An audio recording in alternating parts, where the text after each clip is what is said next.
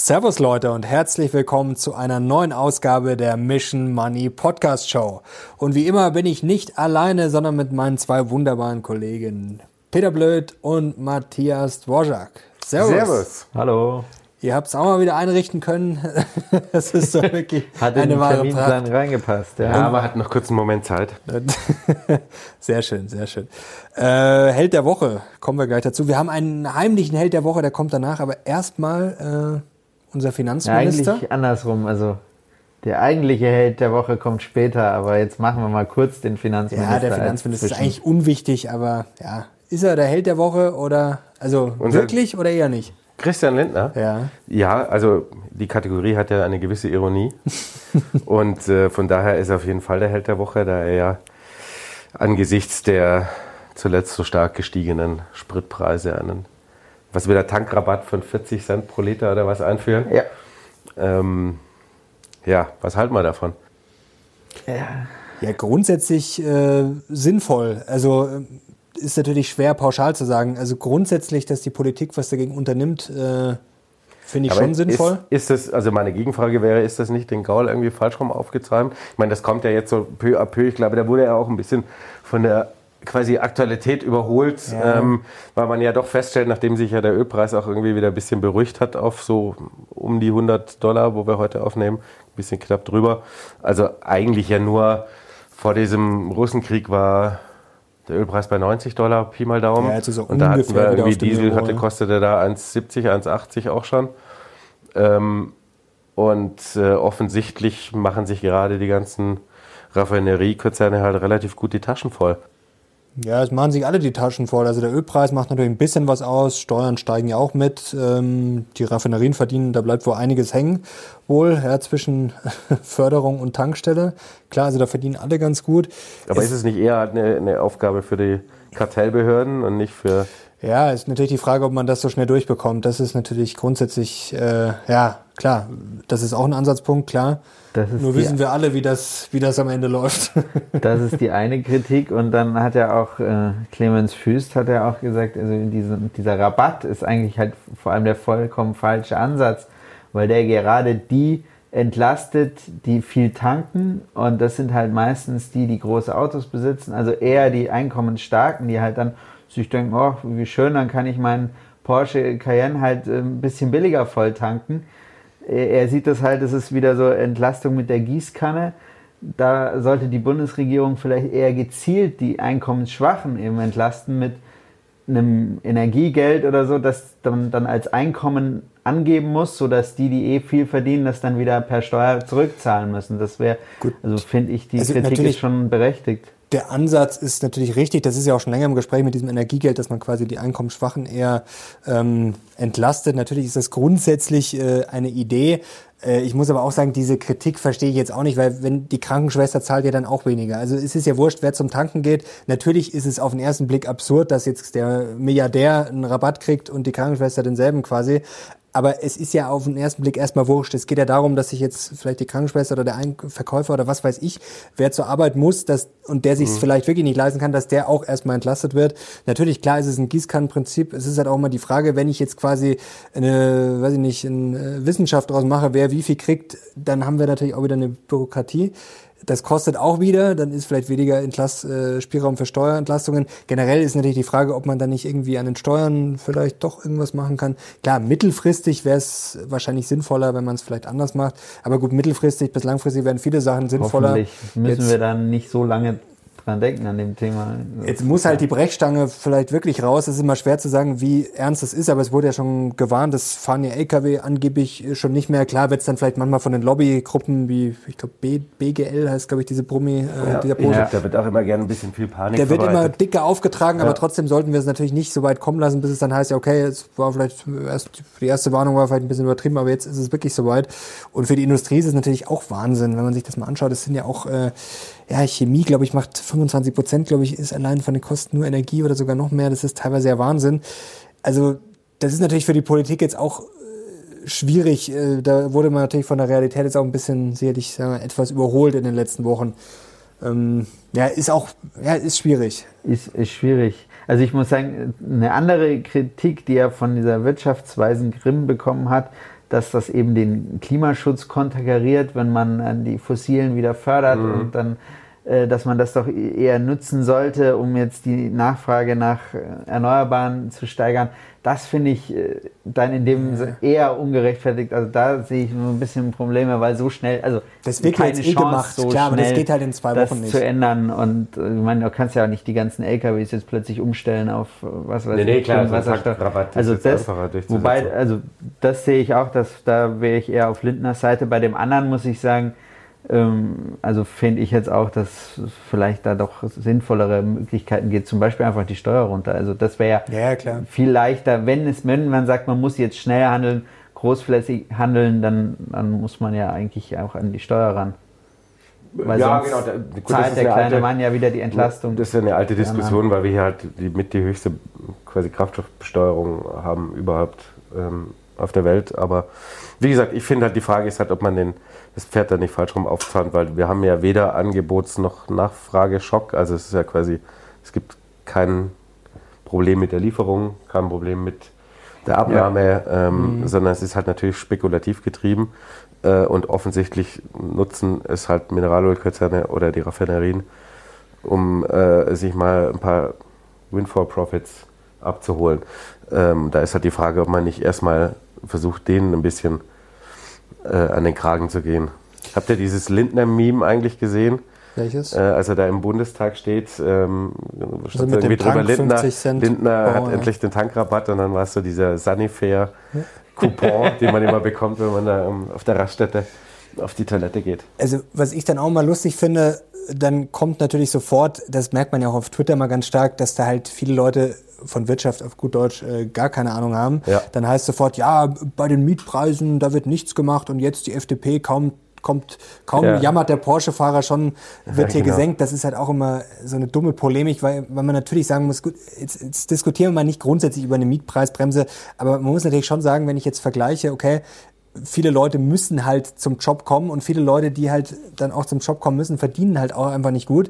Wollen wir jetzt auch nicht über die Löhne sprechen, das ist auch wieder eine andere Baustelle. Ja. Ich meine, bei den Mieten, ich sage jetzt mal, es gibt halt kein Grundrecht, in München oder Berlin zu wohnen und es hängt jetzt auch nicht unsere Volkswirtschaft davon ab, ob jetzt Erna sowieso oder Hans sowieso in Berlin wohnt oder ob er nach Dresden ziehen muss, weil er sich die Miete nicht mehr leisten kann. Natürlich ist das auch ein Problem, ich will das jetzt gar nicht kleinreden, aber es ist schon ein bisschen Äpfel mit Birnen verglichen, das muss man schon auch sagen. Und es ist ja auch, das beste Beispiel ist ja, wenn die Mieten schon so hoch wären, dass es quasi systemrelevant wäre, dann hätte uns die Wirtschaft ja schon längst zusammenbrechen müssen. Das stimmt.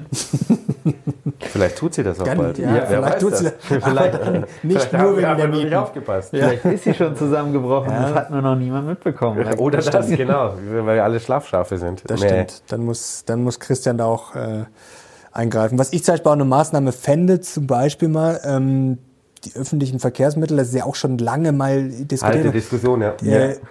Ja, warum wird sowas nicht diskutiert? Also generell ist dieser Ansatz ja interessant, das zumindest mal sagen wir, massiv billiger zu machen. Ich frage mich sowieso teilweise, also ob wir schon, weiß ich nicht, wo wir angekommen sind, zum Beispiel jetzt in München ist hier einfach ein Teil der U-Bahn-Strecke 3 Monate lang gesperrt. Also woanders würde man sagen, wenn ich keine Leistung kriege, muss ich auch nichts zahlen. Das ist schon, ich weiß gar nicht, man das, jetzt wollte ich Sozialismus sagen, das ist aber der falsche Ausdruck. Ich weiß gar nicht, wie man das nennen soll. Also Failed State. Ja, da muss man schon mal drüber nachdenken, also ob man da in so einer Ausnahmesituation vielleicht nicht einfach mal massiv die Preise reduziert. Gibt ja auch Staaten, die das vormachen, also ob man da jetzt um 50% senkt, ob man als Test einfach mal sagt, okay, wenn es einfach so ein Problem gibt, vielleicht bieten wir es einfach mal testweise im Monat kostenlos an, was weiß ich.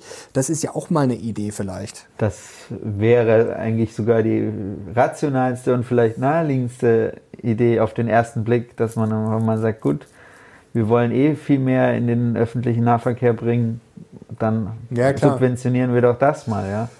Naja, oder vielleicht nimmt man das jetzt mal als Anlass, sich doch mal einen Ruck zu geben für das, woran man irgendwie die letzten Jahre immer gescheitert ist, das generell attraktiver zu machen, dass, also gerade in Ballungsräumen oder ich wohne ja nun auf dem Land im Gegensatz zu euch und diese Zugverbindung quasi von da draußen rein ist halt eine Katastrophe. Das ist halt so einmal in der Stunde kommt da so eine alte Diesellok vorbeigefahren. Das macht halt jetzt sagen wir mal für Pendler auch nicht attraktiv. nee, zu sagen, okay, wir nutzen das und deswegen nutzt man dann halt das Auto. Ja? Das macht halt auch keinen Sinn. Ja klar, das ist natürlich immer noch erstens deutlich attraktiver. Man muss ja auch sagen, wenn dann jemand sagt, ja gut, mein Gott, den Bus hier kann sich ja jeder leisten. Natürlich ist das für viele Leute nicht teuer, aber es gibt auch viele Leute, ja, da ist halt dann auch ein Ticket 2-3 Euro, gerade wenn ich vielleicht noch mit, weiß ich nicht, Kindern oder was weiß ich was mit der Familie fahren muss. Das ist halt, ja, für manche Leute ist halt auch das dann teuer. Das muss man sich natürlich auch immer überlegen. Jetzt kommen wir zum wahren Helden der Woche. Und das Wer soll das sein? Es ist Peter Blöd, denn er hat tatsächlich Held des Tages eher. Wir nehmen nämlich den Podcast jetzt hier gerade an seinem Geburtstag auf. Herzlichen Glückwunsch. Alles Gute. Vielen Dank, vielen Dank. Ja, ihr müsst nicht singen. Ja, für die Zuhörer, wir wollen ja, dass die noch länger dabei sind. Ja. Wir können alles, aber singen nicht.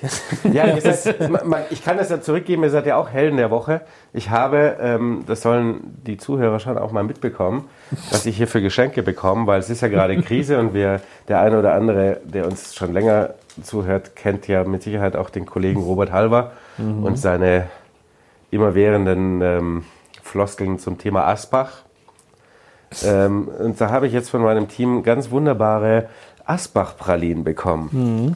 Zarte Pralinen. Ich hoffe, dir wird nicht schlecht. So, und weil ihr so eklige Mistkäfer seid, die sind ja nochmal doppelt verpackt, müsst ihr jeder auch eins essen.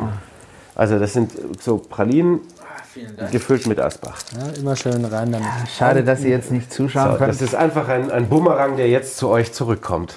Und? Gar nicht mal so gut. Ja, also vorzüglich. Gar nicht mal so gut. Also meine Oma hätte das geschmeckt. Die einen sagen so, die anderen so, gell? Jetzt kommen wir... Das muss Robert das nächste Mal essen, wenn er mal wieder live bei uns im Interview ist. Aber so viel steht fest. Eine ganze Packung. Auf Ex, die Packung. So, jetzt kommen wir zum Börsenthema der Woche. Die FED hat das gemacht, womit eigentlich alle gerechnet haben. Steigerung, Erhöhung um 0,25 Prozentpunkte. Jetzt nicht gerade der Vorschlaghammer, aber ein erster Schritt. Jetzt ist die Börse dann trotzdem gestiegen. Da werden sie jetzt eigentlich denken, sind die alle verrückt geworden. Weil, ja, Jerome Powell war jetzt eigentlich nicht so toll nach dem Motto, ja, Wirtschaft läuft eigentlich nicht, ist robust, hat er gesagt, aber ist doch nicht so gut. Also Wachstumsprognose gesenkt, Inflationsprognose hoch. Zinsen hoch und so nach dem Motto, ja, passt schon. Klingt eigentlich alles jetzt mal nicht wirklich gut.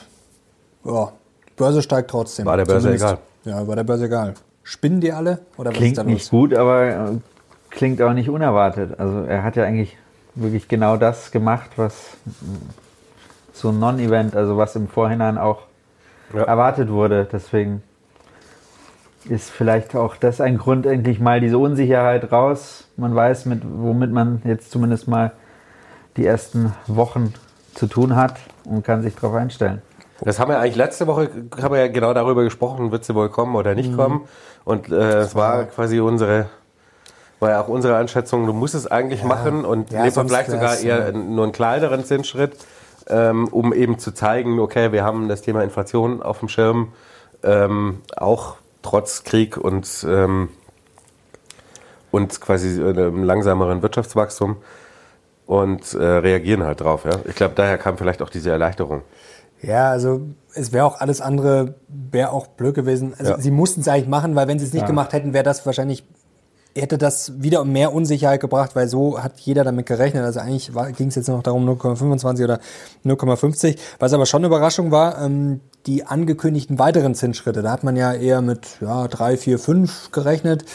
6 schon, nicht alle und jetzt sollen es insgesamt 7 werden. Also das ist natürlich schon sportlich, hawkischer. Wir haben es ja dann auch gesehen, wir haben die 2-Jährigen und die 5-Jährigen, dass die dann schon die 10-Jährigen überholen. Also Stichwort Rezessionsindikator. Also das ist jetzt alles nicht so berauschend. Ja, das ist richtig. Ich glaube, als Goldman Sachs, die irgendwie diese Woche gesagt haben, wir befinden uns eigentlich quasi schon in der Stagflation oder vor der Schwelle zur Stagflation. Ja, vor allem der Ölpreis, also dass ja quasi die Korrelation negativ ist. Also das heißt natürlich, je höher der Ölpreis läuft, desto mehr laufen die Aktienkurse in die gegengesetzte Richtung.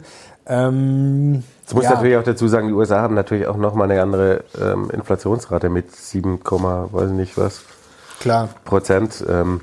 Das ist nochmal natürlich doch eine Spur dramatischer, als wir das bisher in Europa haben. Man muss natürlich auch sagen, Zinswende, jein bis nein, ja, denn genau. Ja, der Schritt ist jetzt, du hast gerade gesagt, man muss ja mal überlegen, wo die Inflation steht. Ja. Es gibt ja Experten, ich glaube Rogoff war es, der ja gefordert hat, dass die, oder gesagt hat, nicht, dass es schön ist, aber dass es früher oder später kommen muss, dass die Zinsen quasi über die Inflation steigen müssen. Das wäre ja Wahnsinn. Also da sind 0,25 Prozentpunkte jetzt sehr homöopathisch. Das wird man wahrscheinlich im Zweifel jetzt auch nicht großartig merken. Ja. Ist vielleicht auch ein bisschen Psychologie, natürlich ein bisschen, dass die Fed ein bisschen Glaubwürdigkeit behält. Wie gesagt, klar, es kann natürlich weiter hochgehen, aber die Dotplots gehen da auch auseinander von 1,5% bis 3%. Also da sieht man auch nochmal, was da für eine Spanne drin ist. Und die Frage ist natürlich, ja, wie geht's weiter? Das ist jetzt, glaube ich, so schwer zu prognostizieren für die nächsten 3 bis 6 Monate, wie wahrscheinlich lange nicht, weil da einfach so viele Faktoren reinspielen. Wenn es gut läuft und wenn die Inflation sich abkühlen sollte, was jetzt nicht hoch wahrscheinlich ist, dass sie einfach verschwindet, dann ist natürlich auch die Frage, ob die Fed jetzt die Zinsen hochprügelt bis 2 oder 3%. Im Zweifel, wenn es nicht sein muss, werden sie es wahrscheinlich nicht machen. Nee. Ja, wird dann halt so eine Glaubensfrage irgendwo. Wenn man so ein bisschen diese ganz große Stagflation da in den 70ern rund um die Ölkrise, ja. Quasi da haben dann doch auch viele Länder haben ja dann die Inflation ignoriert und einfach quasi laufen lassen, weil die ganze Wirtschaft sich so massiv abgekühlt hatte. Und meinen Sie, England irgendwie über 20% Inflation bekommen. Und die Bundesbank waren, glaube ich, die einzigen, die da dagegen gearbeitet haben. Deutschland dann mal eben in eine kurze Rezession rein haben rauschen lassen, aber eben nur in eine kurze und Wolke. Und dann hatten wir halt auch nur eine Inflation von, glaube ich, 7%. Also so gesehen hat das jetzt Deutschland nicht so sehr geschadet, zu sagen, wir nehmen eine kurze Rezession in Kauf, aber dafür galoppiert uns halt die Inflation nicht davon. Ne? Das war damals so mal mutmaßlich der richtige Weg. Aber hat nicht Schmidt immer gesagt, oder war es, ich glaube Schmidt war es, oder lieber Inflation statt Arbeitslosigkeit, oder war das nicht immer Schmidts? Das stimmt, aber da gab es halt noch eine Bundesbank, die halt unabhängig war, und der war halt völlig wurscht, was Helmut Schmidt erzählt. Matze, du hast doch vorher den Herrn Nagel, als wir uns unterhalten haben, zitiert, was der Schlaues beigesteuert hat. Man sieht das nicht ganz so schwarz, also ja, sagt jetzt Rezession, kurz vielleicht, also Stagflation sieht er nicht. Er meint, der Aufschwung bleibt, er verzögert sich nur. Ja, das gilt eigentlich für immer. Gell? Die Frage ist halt, ob irgendwann geht es immer wieder hoch. Das ist halt die Frage, in 2 Wochen oder in 2 Jahrzehnten. Das ist natürlich, hoffen wir, dass es schneller geht. Klar, also... Das, aber guter vielleicht Satz. Hat er auch recht. Ich meine, nur weil es der Bundesbankpräsident ist, muss er nicht automatisch Unrecht haben. Wobei natürlich auch die Prognosen für das Wirtschaftswachstum für den Euroraum ja auch höher sind als für die USA, würde ich jetzt vermuten. Also noch, ja gut. Das ist ja auch nicht in Stein gemeißelt alles. Ne? Das IFW hat ja schon Deutschlands Wachstumsprognose halbiert. Ja, genau. Ja. Also, ist die Frage... da nicht nochmal ein bisschen was nachkommt an Überraschung nach unten. Also das kann natürlich auch noch jederzeit sein, wenn sich das jetzt, wie die Franzosen, der französische Außenminister hat ja schon gesagt, er glaubt jetzt, dass diese Verhandlungen in der Ukraine, dass das alles nur Fake ist von den Russen, und wenn sich das jetzt dann doch noch wieder erwartend zieht und vielleicht sogar zu einem jahrelangen Krieg, Konflikt ausweitet, dann weiß ich nicht, ob das dann nicht nochmal eher Downside-Potenzial hat. Ja, und gerade das Energiethema, das war ja schon da, ist jetzt da, das würde jetzt auch nicht verschwinden. Und wenn das natürlich noch ein größeres Problem wird, also dann wird es natürlich, sagen wir, auf jeden Fall alles sehr sportlich. Also dann, glaube ich, brauchen wir jetzt hier nicht vom Mega-Aufschwung träumen. Wobei man sagen muss, an der Börse, es läuft ja grundsätzlich gut, also die Vola war zuletzt hoch, ist ein bisschen runtergekommen. Was ja interessant ist, diese Statistik, wenn die Vola hoch ist, also quasi nach einer hohen Vola-Phase hat man eigentlich mittelfristig eine sehr, sehr hohe Gewinnwahrscheinlichkeit. Also das zeigt wieder quasi diese Risikoübernahme. Also wenn es scheppert, egal was gerade passiert ist oder los ist auf der Welt, im Zweifel nimmt man dann vielleicht noch kurzfristig ein paar Verluste mit, aber es ist eigentlich immer eine gute Idee, ins Risiko reinzugehen. Vola ist ein bisschen runter, Fear and Greed ist immer noch bei extremer Furcht. Also die Cashbestände der Profis sind so hoch wie im April 2020. Also das sieht grundsätzlich alles ganz gut aus. Bringt uns natürlich wenig, wenn jetzt die Weltwirtschaft komplett absäuft, klar, dann bringen uns die Cashbestände auch wenig. Aber grundsätzlich gibt's auch durchaus Dinge, die Hoffnung machen. Ja, absolut. Also sentimentseitig, klar, kannst du sagen, sind überall Kaufsignale zu sehen. Und China hat jetzt ja auch mit der Brechstange reagiert und alles versichert, was man nur zusichern kann. Wirtschaft und Immobilien und Technologie und was auch immer, um ja nichts weiter einbrechen zu lassen. Aber da sind ja die Kurse natürlich erstmal gestiegen, aber also ganz ehrlich, überzeugt einen das? Also vor allem nach dem, was da jetzt passiert ist, also ja, es sieht man da jetzt All-In so gehen soll, weiß ich jetzt auch nicht. All-In chinesische Aktien, geht so. Einzelaktien vor allem. Einzelaktien, so Alibaba und so. Ja. Also mein Fall ist auch eher vorsichtig. Jetzt, im Moment. Muss ich jetzt irgendwie gefühlt nicht haben. Ja, und vor allem natürlich dann die geopolitischen Spannungen jetzt auch noch dazu. Also genau, das weiß man ja auch nie. Inwieweit klinken sie sich ein, inwieweit helfen sie Russland, inwieweit bringen sie denen auch mal zur Vernunft an der einen oder anderen Stelle, weiß man ja auch nicht. Also die Rolle ist halt relativ schwierig und da drängt sich das irgendwie für mich nun so gar nicht auf. Jetzt sind wir wieder beim Russland-Thema, was ja auch vielleicht noch unterschätzt ist. Eigentlich weiß es ja jeder, dass Russland jetzt massive Geldprobleme hat, weil wir ihnen natürlich auch einiges eingefroren, oder was heißt wir, die Zentralbanken der Westen, das eingefroren hat. Sie hatten ja eigentlich gute Devisenreserven da angehäuft, Gold haben sie natürlich auch, aber jetzt gab es natürlich schon die ersten Bedenken. Sie mussten 117 Millionen Dollar zurückzahlen, dann haben einige schon gesagt, oh ja, da kam jetzt nichts, dann haben die Russen selber aber gesagt, wir haben bezahlt, also das wird sich jetzt zeigen, wie zuverlässig das war und wie gut das funktioniert hat. Und das wird natürlich in Zukunft weitergehen. Also da stehen natürlich noch einige Sachen aus. Das Problem ist natürlich, sie können nicht in Rubel zahlen. Also es gibt nicht Ausnahmen, also es gibt Anleihen, da kann man in Rubel zahlen. Die Frage ist, ob das überhaupt noch jemand akzeptiert ist.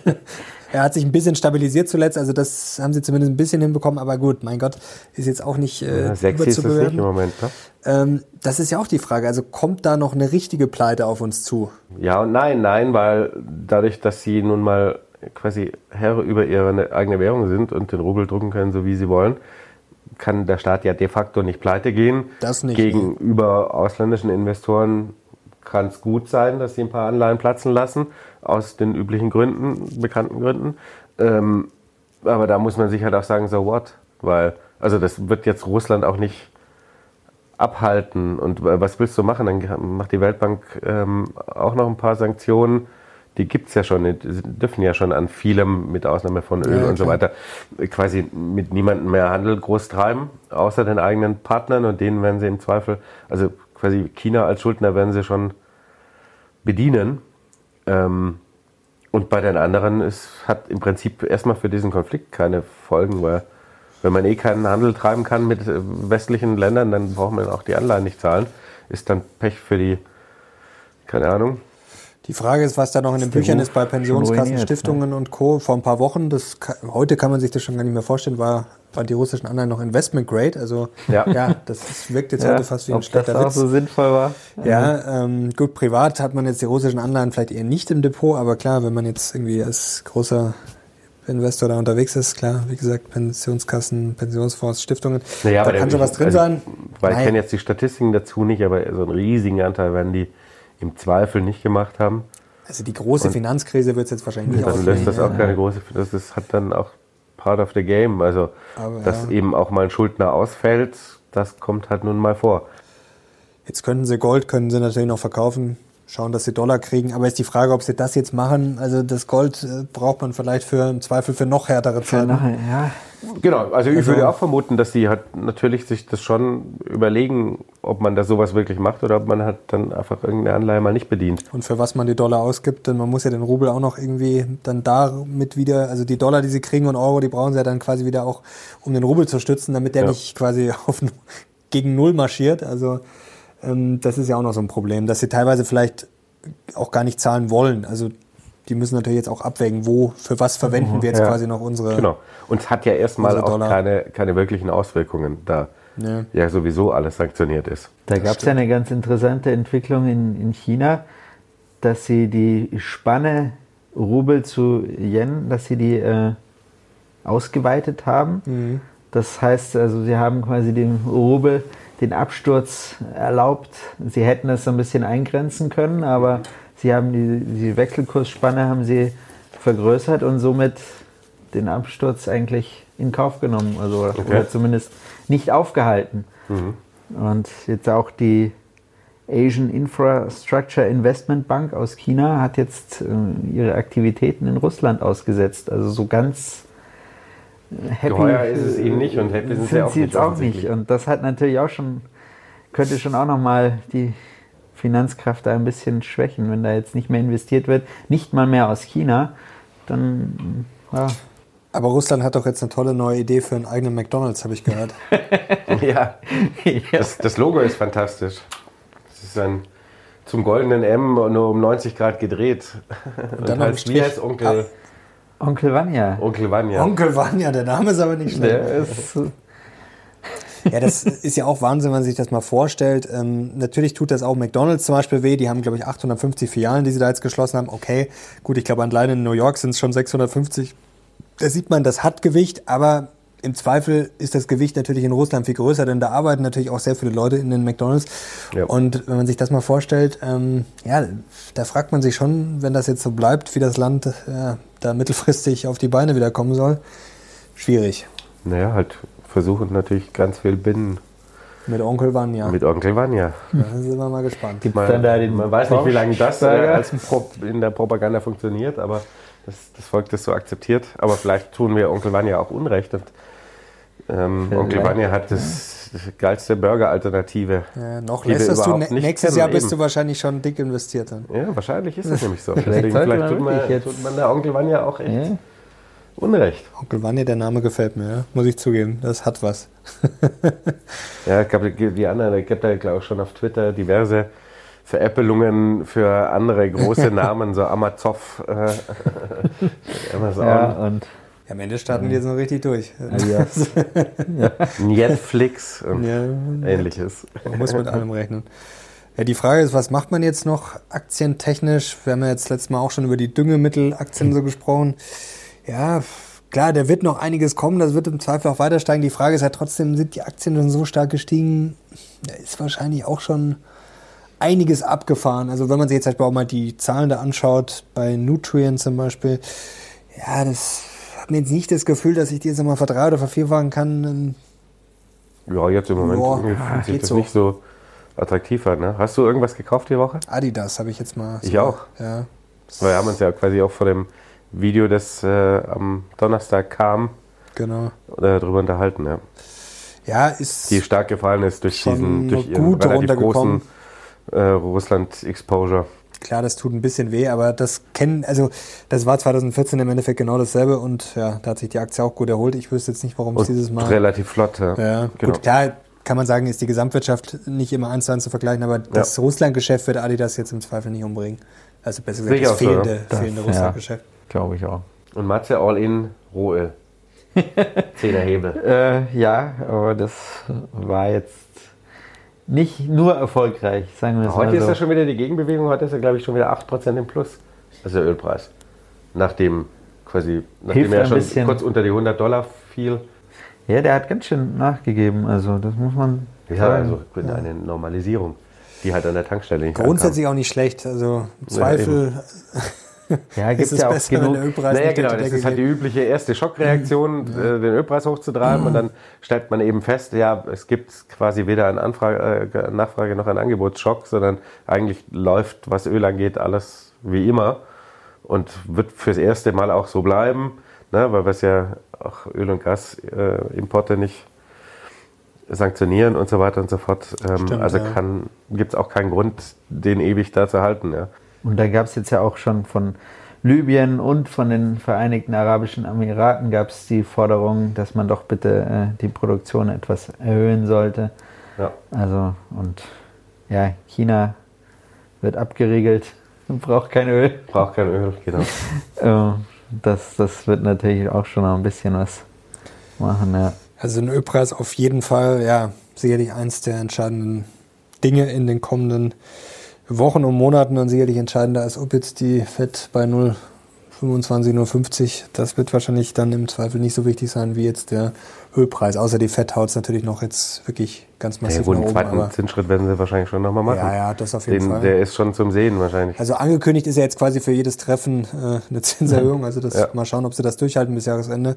Das nächste Mal, glaube ich, 4. Mai, glaube ich, ist das nächste Treffen. Im Mai wollen sie auch ihre Bilanzen angehen. Ja, das ist ja auch ein wichtiger Punkt. Das ist bisher noch nicht. Also Bilanzverkürzung ist ja eigentlich fast für die Börse gefährlicher als jetzt dieses Zinsschrittchen da. Ja. Da hat der Paul zumindest gesagt, ist ungefähr das Äquivalent von einem weiteren Zinsschritt, der da auf uns zukommt. Könnte es im Mai, Sell in May, das könnte dieses Jahr ganz gut mal wieder aufgehen. Vielleicht mal aufgehen zur Abwechslung, ja, wer weiß. Na gut, sind wir gespannt. Ja, dann haben wir wieder einiges besprochen diese Woche. Jetzt haben wir uns eigentlich die Packung Asbach verdient, oder? Also jetzt machen wir die Schachtel leer. Ja, die Schachtel leer, genau, weil hilft nichts. Und dann nehmen wir die zweite Version dieses Gesprächs auf, aber die gibt es dann nur. Die gibt es dann für Premium-Kunden auf OnlyFans oder sowas. Genau. Für 19,95 pro Folge. Na gut, dann noch einen schönen Geburtstag. Schön, dass du nichts Besseres zu tun hast an deinem Geburtstag, als hier mit uns zu podcasten. Für die Mission Money mache ich doch immer alles. Sehr gut. Ich werde jetzt heute Abend, sollte ich noch gerade auslaufen können, nach der Packung Asbach-Pralinen noch zum Essen gehen. Ja, sehr gut. Da gibt es noch ein paar. Wo geht's hin? Hast du einen Geheimtipp? Ja, aber den verrate ich nicht. Sonst wäre es ja kein Geheimtipp mehr. Ich wüsste es, aber ich verrate es jetzt auch nicht. Ja. Es soll in Oberbayern sein. Es soll in Oberbayern sein, ja. Und es sollen ein paar Weizen sollen schon eingeschenkt werden gerade. Ja, das hoffe ich nicht. Die sollen nachher kühl sein, aber ich hoffe, das Fass ist angezapft. Und ein paar Betonmass. Boah, nein. Ich bleibe dann doch beim Weißbier. Oder eher vielleicht beim Rotwein heute Abend. Geheimtipp, also wenn ihr es gar nicht mehr aushaltet mit Börse und Tankpreise und so. Betonmaß habe ich neulich auf, ich glaube, TikTok gesehen. Also das ist auf gut Deutsch, du nimmst einfach das, was zu Hause ist an Schnaps und alkoholische Bier und Reste. Schüttest einfach alles in eine Masse und danach schläfst du erstmal ganz gut, ein paar Wochen wahrscheinlich. Für mindestens 3 Tage. Dann ist alles besser. Also Jungs, danke euch. Danke dir. Hat wieder Spaß gemacht. Danke fürs Zuhören. Danke fürs Zuhören und noch einen schönen Sonntag und natürlich einen guten Start in die Woche. Macht's gut. Ciao. Ciao. Bis dann. Ciao.